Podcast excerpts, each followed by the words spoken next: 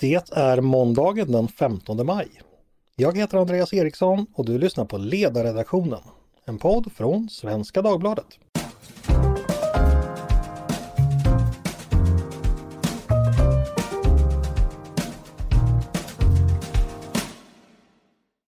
Varmt välkomna tillbaka till oss och ännu en vecka i podden. Vilken helg vi har haft va?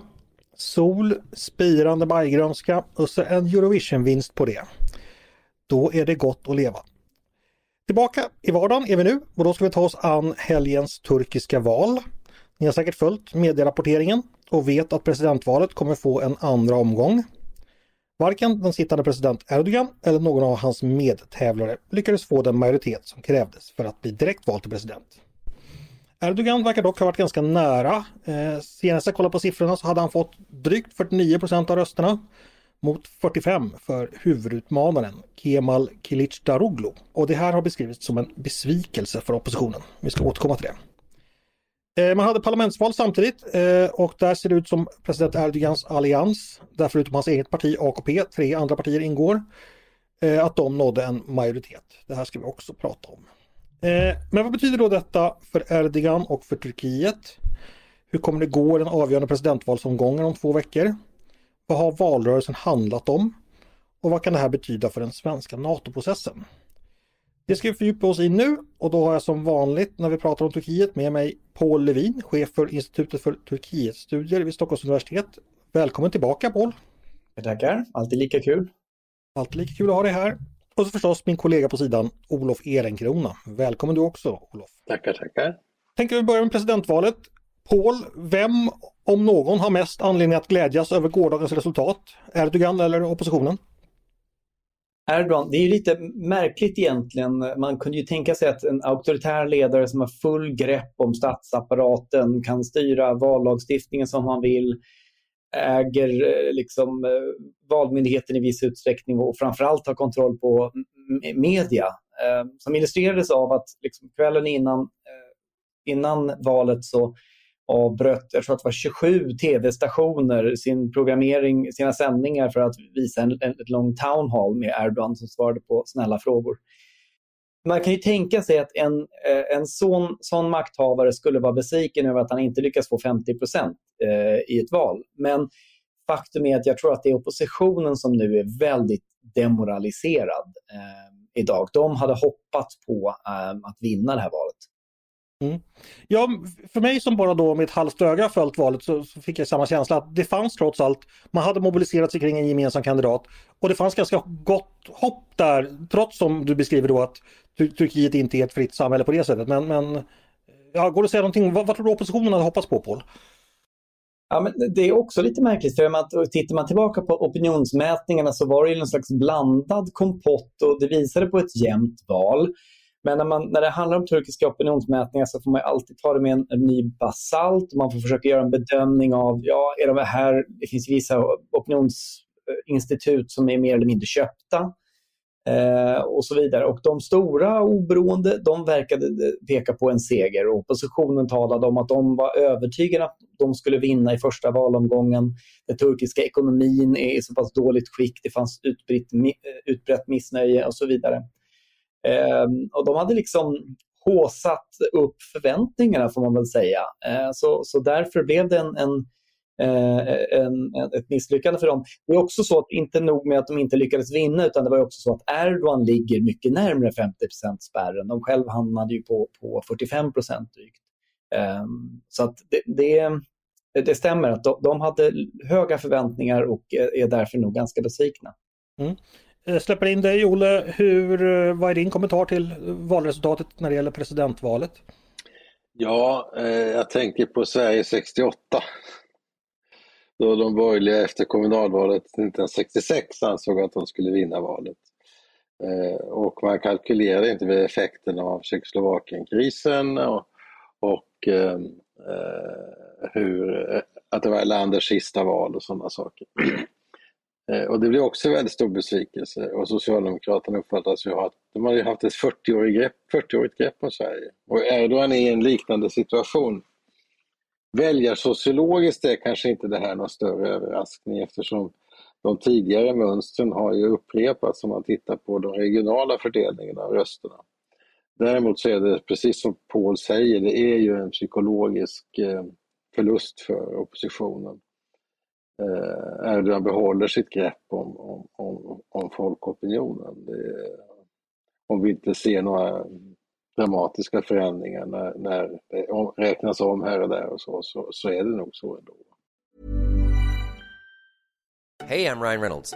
På Mint Mobile, we like to do the opposite of what Big Wireless does. They charge you a lot, we charge you a little. So naturally, when they announced they'd be raising their prices due to inflation, we decided to deflate our prices due to not hating you.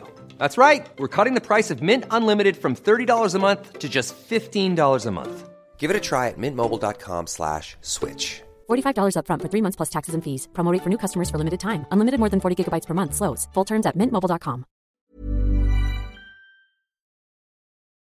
Eh, Paul, eh, gick det här valet schysst till? Vet vi det? Eller vet vi något om det? Det beror lite grann på vad du menar med det. Alltså man brukar skilja på huruvida valen är fria eller, och, och, och, eller rättvisa.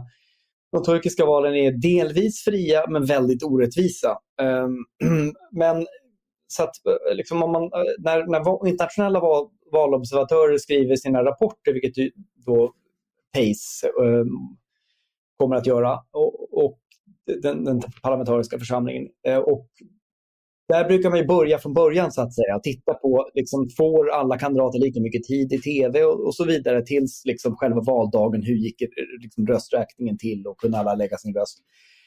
Eh, och där får man skilja på, på, på faktiska valförfarandet som i stort är, har ganska hög integritet. Delvis därför att alla partier, inklusive oppositionen, är så pass på sin vakt så att säga. Men systemet är liksom så att eh, man räk, alla har, partier har valobservatörer vid alla vallokaler och sen så räknar man tillsammans och sen så skriver alla observatörer under eh, så att säga, ett register för varje valurna. Och sen så fotograferar eh, även oppositionen dem. Och så sätter man upp de här liksom, eh, registren på en offentlig plats på vallokalen så alla kan se.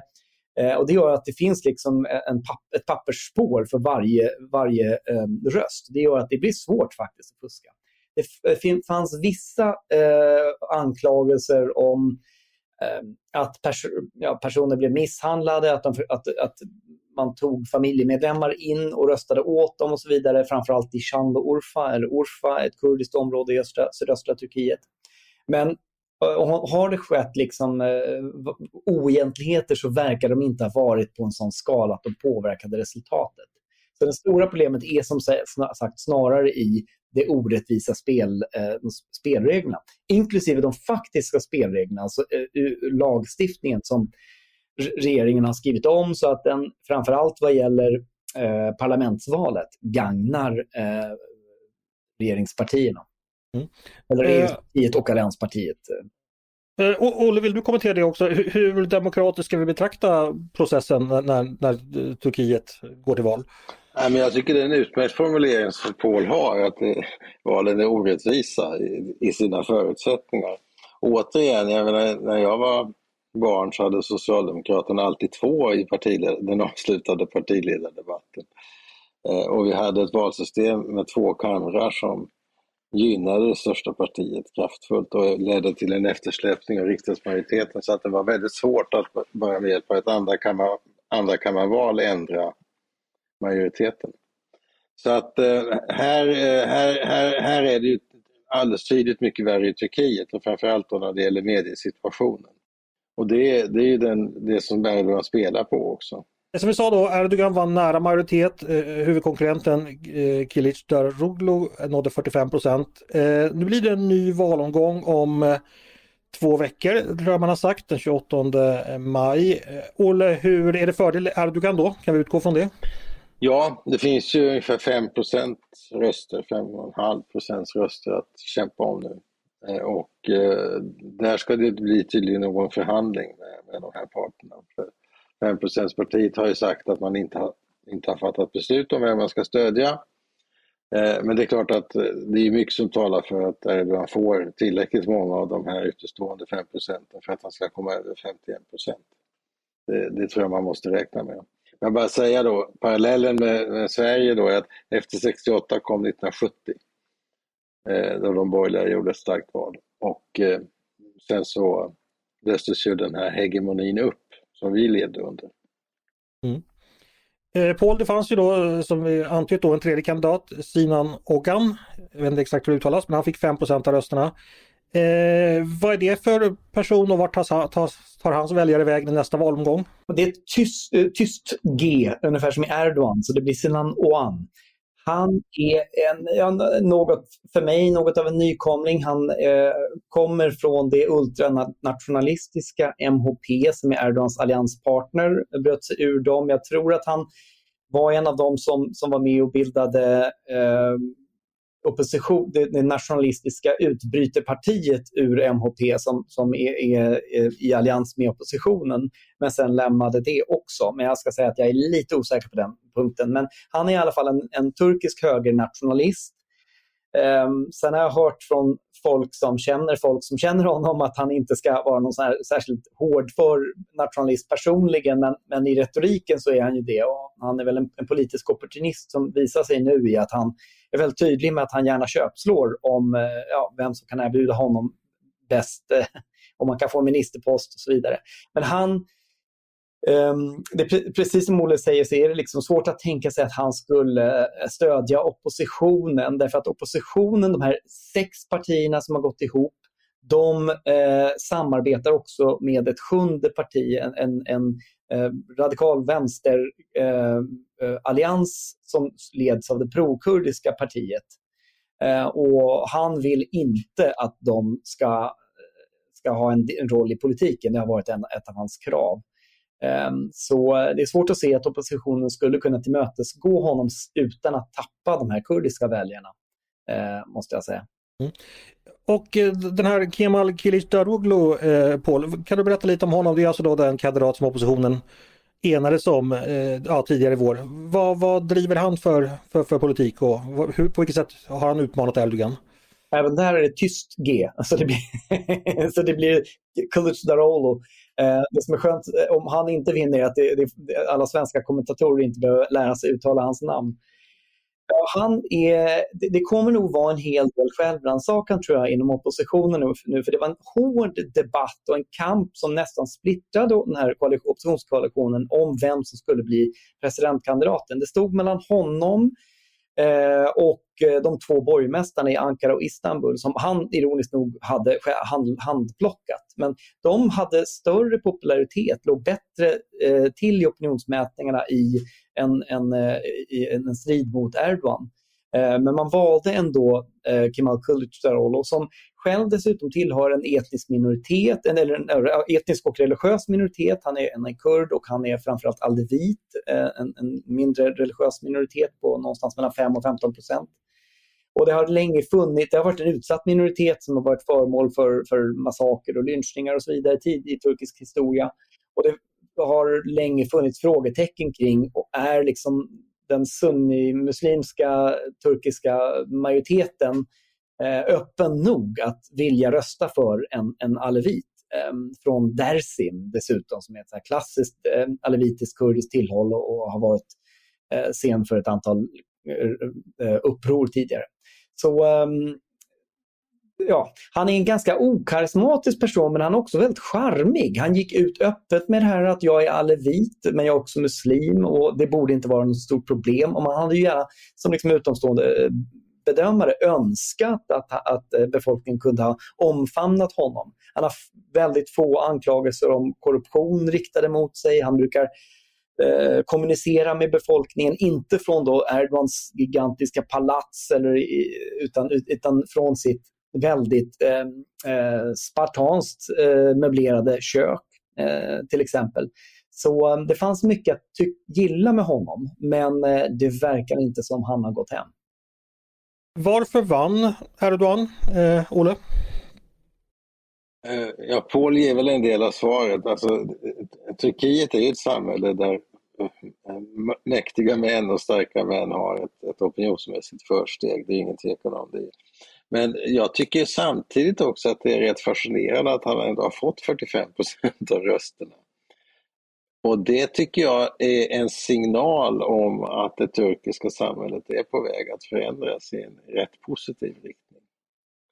Eh, den här urbaniseringstendensen slår igenom successivt politiskt i de här eh, väldigt konservativa kretsarna. Eh, och eh, eh, så att jag tycker kanske, även om det är en besvikelse för oppositionen, så tycker jag ändå att den här valrörelsen och valresultatet visar på att Turkiet har en förändringspotential som nog många inte har trott. Man ska ju inte underskatta Erdogans popularitet i det fattiga Turkiet, Anatolien och det som är de människor som själva uppfattar att de aldrig haft en röst tidigare i den, i den turkiska politiken men som anser att de har fått det genom Erdogan. Erdogans negativa utveckling har inte haft lika stor betydelse för deras värderingar som de haft för våra och för det urbana Turkiet. Vad säger du Paul, vad ser du som huvudförklaringen för att det trots allt är fördel Erdogan i det här presidentvalet så här långt i alla fall?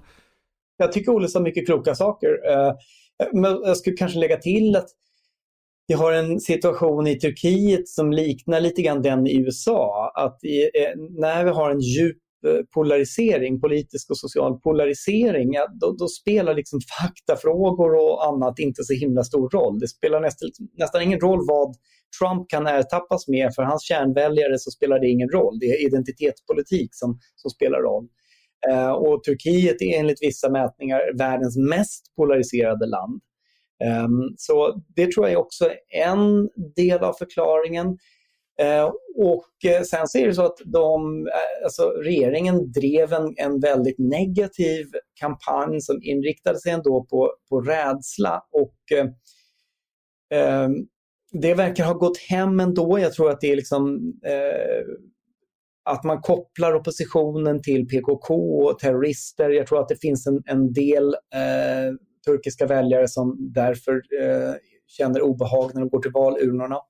Jag, tänkte, jag sitter och tittar på en karta här över hur, hur folk har väl röstat i olika delar av Turkiet. Vi har redan varit inne på det men det, det är väldigt tydligt där att i, i de västra, alltså längs kusten i väster och i söder, där har man röstat på oppositionen.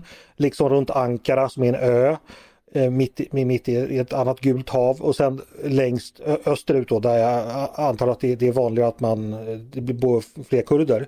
Eh, men resten av Turkiet, hela inlandet är då Erdogan-land helt enkelt. Eh, Paul, finns, vad finns det att säga om detta? Är det liksom det rurala Turkiet och det som röstar Erdogan, Erdogan inlandsturkiet? Eller hur, hur, vad gäller där? Jo, det är det väl. Eh, det är också som Olle säger att så har um, urbaniseringen har gått ganska långt. Så snarare än rurala kanske ser liksom de mindre städerna i, i centrala Anatolien. Det är liksom klassiskt. Um, och tittar man på på eh, parlamentsvalskartan så ser man också ytterligare en, en, en kategori. Det är, är det gröna vänsterpartiet som var det prokurdiska partiet. Ehm, de, de kampanjade för det partiet för att undvika att bli, bli nedstängda. De är starkast i sydöstra Turkiet. Så den här polariseringen, i alla fall om man tittar på, på provinsnivå, den är um, ja, den, alltså landet är uppdelat geografiskt. Men det är klart, när man börjar dyka ner sen inom provinsnivå, då är det mer komplicerat. Men det är fortfarande så att tendensen är, är då, eh, och det här känner vi också igen från USA, att ofta är det, i, i de större städerna så, så eh, gör vänstern bättre ifrån sig och, och eh, Erdogan gör bättre ifrån sig ju längre de, de de större städerna kommer. Mm. Olle, eh, ja, nu, nu är ju inte valet avgjort men ändå fördel Erdogan har vi ju sagt. Eh, vad innebär det här för hans styre om han skulle bli omvald? Eh, vilken politiker blir han efter ett sådant eventuellt återval? Ja, det beror ju lite på hur, eh, hur mycket stöd han behöver ta hos nationalisterna. För det är, det, det är väl det han kommer att göra. Det är det som har präglat honom under de senare år. Att han, att han har eh, sträckt ut handen mot de högernationalistiska krafterna i Turkiet. Eh, så att det är väl, eh, det är väl egentligen den, den frågan som, eh, som återstår att besvara. Eh, annars så kommer det väl att fortsätta som hittills och då, då måste man räkna med att Turkiets ekonomi fortsätter att försämras. Därför att han är ingen stor ekonom. Det är han verkligen inte. Eh, och eh, sen kommer han att göra den här, eh, fortsätta med brinkmanskapet, brinkmanship när det gäller USA och Ryssland och försöka spela en roll i, i den delen. Och sen naturligtvis kampen mot PKK kommer att vara fortsatt i centrum och alla separatistiska strävanden kommer han att bekämpa. Han kommer att försöka behålla greppet, han kommer precis som, som Putin kommer han att se sin egen maktposition som det viktigaste i, i turkisk politik. Eh, samma fråga till dig Paul, eh, fem år till med Erdogan, vad, vad händer då? Menar du utrikespolitiskt eller inrikespolitiskt? Ja, vi, vi kan ta båda. ja. börja, börja inrikespolitiskt. Ja, nej men alltså, alltså det, det enkla svaret är väl off, sannolikt mer av detsamma, men jag tror att det är liksom ett par saker som kommer att dominera nu framöver eh, inrikespolitiskt. Det ena är att det är nu i 100-årsjubileet av den turkiska republikens födelse. Nu har han då vunnit, eventuellt, om vi utgår från att han vinner nästa, eh, alltså omvalet, eller eh, det andra valet, eh, har han vunnit en majoritet fem år till. Eh, det, det, kommer att vara stor, stordådiga liksom, firanden och, och eh, mycket pampigt med eh, turkiska stridsfartyg, eh, nya drönare, en ny bilmodell och höghastighetsjärnvägar och världens största kärnkraftverk som byggs och drivs av Ryssland och så vidare. Så det är mycket liksom slå sig på bröstet, Turkiet är, är stort och kräver respekt och, och, så, och så, vidare. Men eh, det är, och det är också någonting som har gått hem hos väljarna tror jag. Men eh, det kommer också, tror jag, så småningom att eh, präglas av eh, den svåra ekonomiska situationen. Därför att han har ju bedrivit den här populistiska ekonomiska politiken eh, och eh, den är liksom, man, man skjuter problemen framför sig. Och han har lyckats eh, rädda liran eh, genom injektioner av, av utländskt kapital från liksom Qatar, från, från Gulfen, försenade låneåterbetalningar från Ryssland och så vidare. och allt sånt där. Och Det där är ju liksom, det är bra därför att valutareserven, den turkiska valutareserven eh, sinar, men det är liksom inte vad som behövs. Utan eh, Det här kan man bara hålla med, på med, tror jag, ett tag. Så um, det finns risk nu. Det enda som är liksom nästan positivt för oppositionen om de nu kommer att förlora eh, 28 maj, det är att det inte blir de som tvingas ta hand om den ekonomiska smäll som de flesta tror väntar. Så det tror jag är något, något att hålla ögonen på. Och utrikespolitiken så finns, finns det ett argument. Eh, det är vissa som bedömare som tror att ja, men nu har han fem år säkrat, han behöver inte oroa sig för val. Det betyder, och han kommer behöva pengar antagligen från eh, väster, han vill ha investeringar och, och, och eh, vi såg att börsen sjönk lite grann idag. Så eh, därför så kommer han att vända och flörta mer med EU och, och USA. Ja, det är en möjlighet, skulle jag Jag skulle i alla fall lyfta det som en, som en, en, en möjlighet. Eh, men jag är också lite skeptisk. Eh, men han har haft sådana möjligheter tidigare. Och han har liksom aldrig tagit dem. Det stämmer inte riktigt med hans världsbild. Det stämmer inte med eh, det ultra, de ultranationalister han samarbetar med. Så jag är lite mer på inne på Olles linje att Eh, Eh, det blir more of the same och dessutom så tror jag att västvärldens reaktioner på Erdogans agerande, till exempel vad gäller den svenska NATO-ansökan, om man har hållit igen inför det här valet så kanske man inte gör det längre och det tyder på att det skulle kunna bli mer konflikt.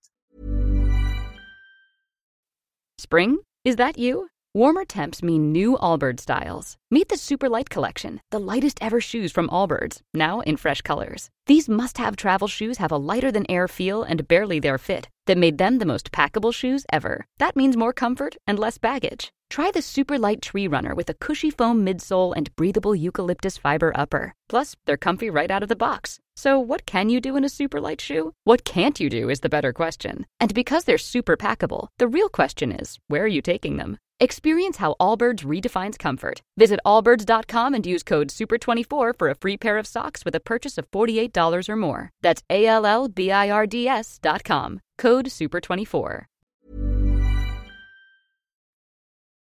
Som jag sa inledningsvis så har det varit ett parlamentsval eh, också eh, där det, som jag har förstått eh, har man då vunnit en majoritet för Erdogans allians av partier. Paul, vad finns att säga om det? Ja, dels så måste jag säga att jag hade helt fel. Jag, jag sa i Nyhetsmorgon, tror jag det var, att eh, om det var något som var säkert så var det nog att oppositionen skulle vinna parlamentsvalet. Så där måste jag verkligen, eh, jag har ingen hatt, men, men jag äter mina ord eh, och ber ödmjukt om ursäkt. Ehm, ja, ehm, där gagnades de delvis av eh, vallagsändringar vad jag förstår. Eh, men sen är det också så att liksom, vi har sett en, eh, en, ett, det här är ett väldigt bra val för turkiska nationalister. Um, från den här eh, Sinan Oğan-kandidaten som fick 5% ganska högt uh, och till, till framgångar från uh, det ultranationalistiska samarbetspartiet som faktiskt tog röster från AKP.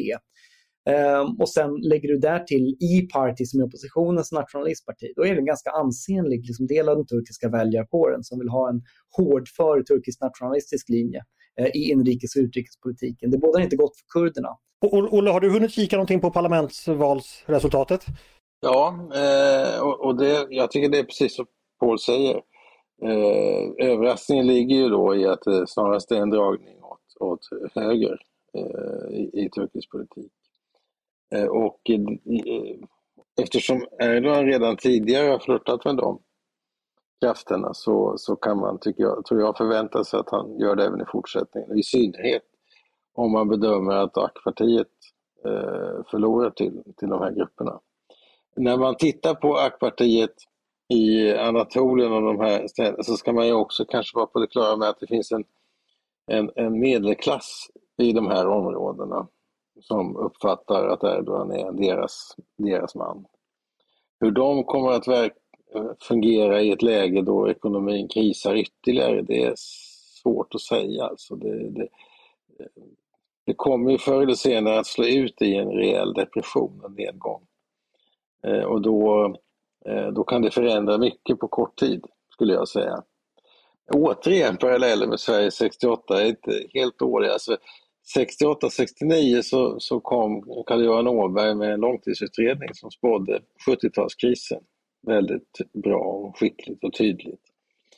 Eh, och det var slut på rekordåren och nu var det, skulle det bli rejäl kris i Sverige. Man måste göra någonting åt de strukturella balansbristerna och sådana saker. Eh, Turkiet är ju i den situationen att antingen tar man itu med sina strukturella problem eller också låter man det gå, gå som hittills. Och låter man det gå som hittills så kommer det att sluta i en politisk omvälvning. Även om det sker demokratiskt så blir det en omvälvning, det är jag rätt övertygad om. Paul, delar du den bedömningen eller analysen? Ja, alltså jag tycker att det är... Jag är ingen ekonom, så, men, men, men det är precis, precis som Olle säger så är det många ekonomer som, som, som eh, menar att det här är liksom inte hållbart. Utan det, det har funkat att skjuta problemen en, en, en bit framför sig ett tag. Men att han nu skulle liksom hålla ut i fem år till, ja, eh, det, det ser tufft ut. Ehm, man, man, har valt, man har valt den lätta vägen. Man har, man har liksom stimulerat ekonomin genom byggnation och eh, låga räntor Ehm, och, så vidare istället för att, eh, så att säga, satsa på, på, på bättre utbildning och, och eh, att försöka liksom inte bli fast i den här middle income trap som, som ekonomer och andra talar om.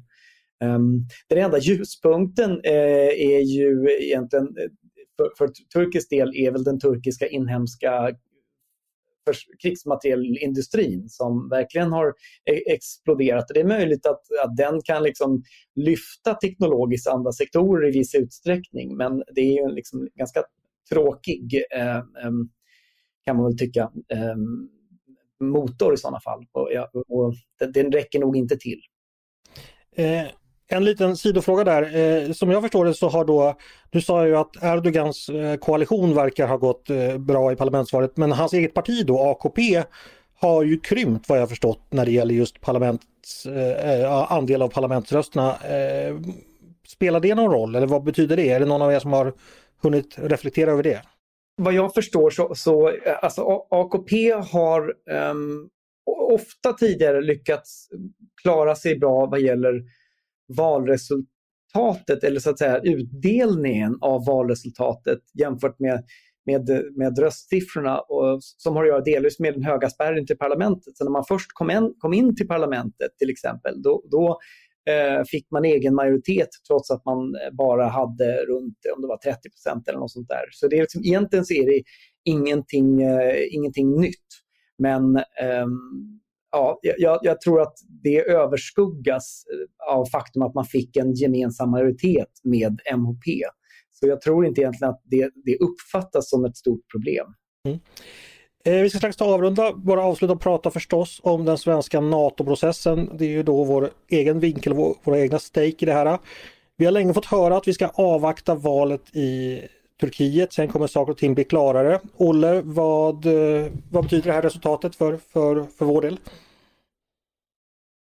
Ja, alltså man kan se det på två sätt. Det ena är att eh, Erdogans motstånd eh, mot den svenska eh, politiken skulle ha fått sin bekräftelse i det här valet då, att han, att han får blodad tand. Men jag tror inte det faktiskt.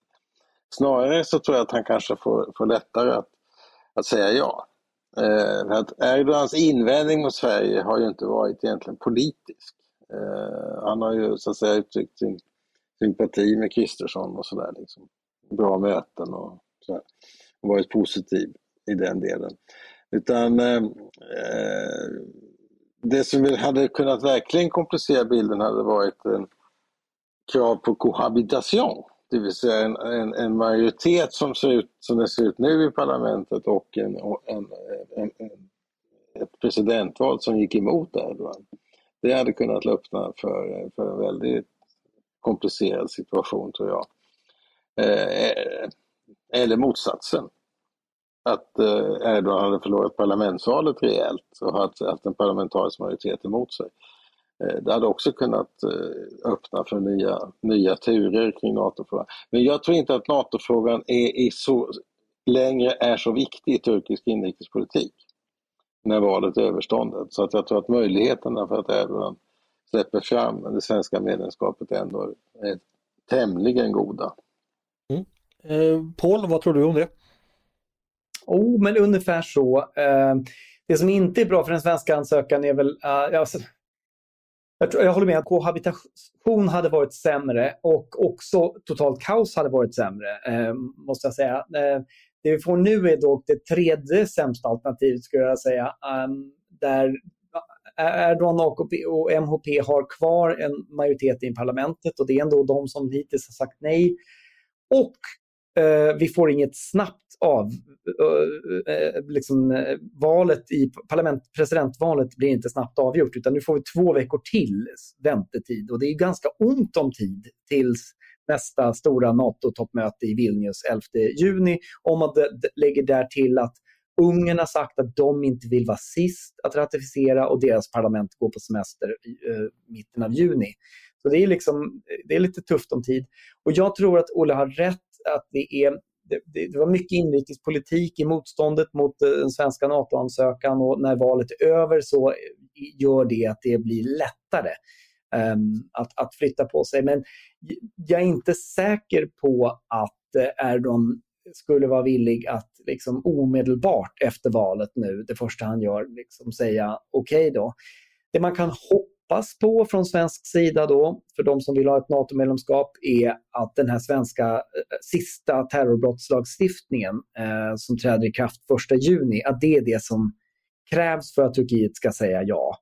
Jag skulle tro att de fortfarande vill, kommer att insistera på att de får se åtal eller, eller domar eller utvisningar eller annat eh, liknande. Ehm, och där är det också någonting som är på G. En, en, åklagaren har ju sagt i ett mål att det kommer ett åtal mot en terrorfinansiering eh, misstänkt eh, PKK-anhängare i Sverige. Så det är möjligt att det också skulle kunna hjälpa till.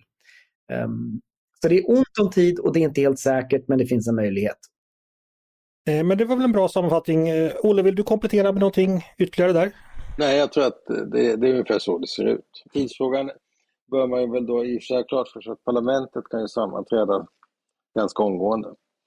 Eh, så att det är presidentvalet som görs om. Det, det blir ju ingen, ingen, det påverkar inte, inte de som ratificerar utan de behöver egentligen bara en signal från sin, sin yttersta chef. Mm. Men det kan vara känsligt för honom att göra det. Det jag skulle bara vilja lägga till insåg jag att det som kan underlätta för svensk del är att eh, nu efter valet, så jag tror att jag tror att USA har hållit igen med det krut som de hade eh, möjligtvis tänkt att, att eh, använda. Så här, till exempel hot om, om sanktioner eh, mot Turkiet.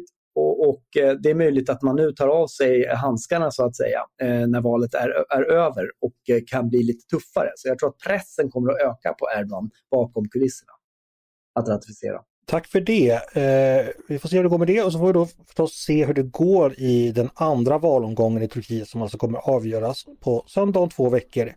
Där det är två kandidater eh, som återstår men sittande president Erdogan har eh, fördel har vi väl kunnat konstatera idag. Stort tack eh, Paul Levin från eh, Stockholms universitet för att du kom hit idag. Tackar, tackar. Och tack till min kollega Olle Ehrenkrona för att du också gästade podden idag. Tack, tack. Och tack till er som har lyssnat förstås på Ledarredaktionen, en podd från Svenska Dagbladet. Ni är som vanligt varmt välkomna att höra av er till oss med tankar och synpunkter på det vi precis diskuterat. Men också om det är så att ni har förslag på vad vi ska ta upp i framtiden. I båda fallen så mejlar ni till ledarsidan snabla svd.se. Dagens producent, han heter som vanligt Jesper Sandström. Själv heter jag som vanligt Andreas Eriksson och jag hoppas som vanligt att vi hörs snart igen.